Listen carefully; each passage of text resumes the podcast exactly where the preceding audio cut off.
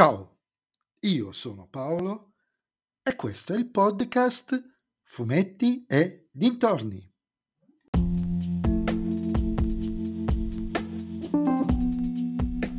In questo episodio del podcast vi parlerò della prima stagione della serie a cartone animato La leggenda di Vox Machina, prodotta da Critical Role Productions e Amazon Studios, è disponibile su Amazon Prime Video.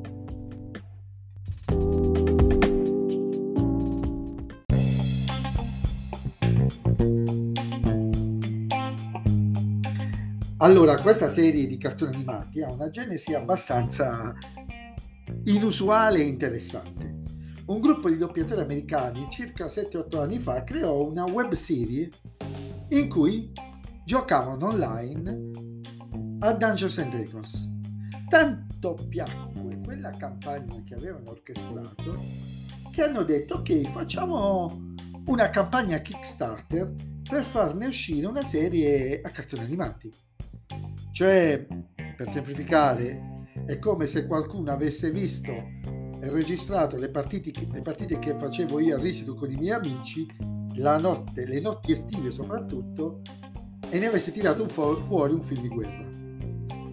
Però la campagna Kickstarter in questo caso ha successo tanto da tirare fuori i soldi necessari per produrre 10 episodi. Poi arriva Amazon e gli dice facciamone altri due e quello che è uscito fuori è un prodotto decisamente di alto livello. I Vox Machina sono un gruppo di mercenari abbastanza variegato e sgangherato. In stile Dungeons and Dragons c'è l'elfo, il nano, il barbaro, eccetera, il mago uh, e via discorrendo, che viene ingaggiato da re di Exandria per sconfiggere un mostro sconosciuto a quel momento che sta massacrando tutti i gruppi inviati precedentemente, tra cui un gruppo molto simile a quello del Signore degli Anelli, cosa che mi ha fatto scompisciare. Ovviamente, al netto di tutti i pronostici, ci riusciranno perché sono stati mandati lì al massacro sostanzialmente e lo faranno nei primi due episodi. I restanti dieci episodi sono una lunghissima run incentrata sul passato di uno dei membri del gruppo e ad essere sinceri, questa cosa mi ha fatto un po' storcere il naso, perché mi aspettavo diverse mini campagne da due o tre episodi, magari con un filo conduttore di fondo che sarebbe esploso nelle ultime 3-4 puntate. Così da esplorare il mondo in cui i personaggi agiscono. Invece 8-9 puntate su 12 sono ambientate nella stessa situazione più o meno. Chiariamoci, non è una brutta cosa, ma a volte ho trovato troppo dilatata la cosa e con 3-4 puntate in meno avrebbe funzionato comunque.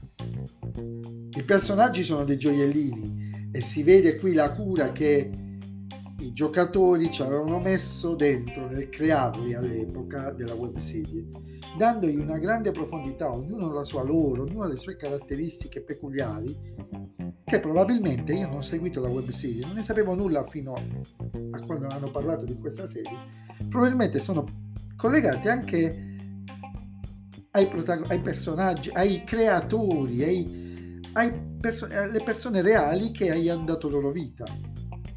Dal punto di vista produttivo, considerando da dove è partito il tutto, è probabilmente un cambio di paradigma sul modo in cui potrebbero venire prodotte le future serie, sia come input che come approccio produttivo. Graficamente è, è bellissima, è bellissima, non ve ne aspe- nessuno si aspetterebbe da dove nasce un prodotto del genere, perché è veramente bello. Insomma, non perdetevelo, sarebbe offensivo.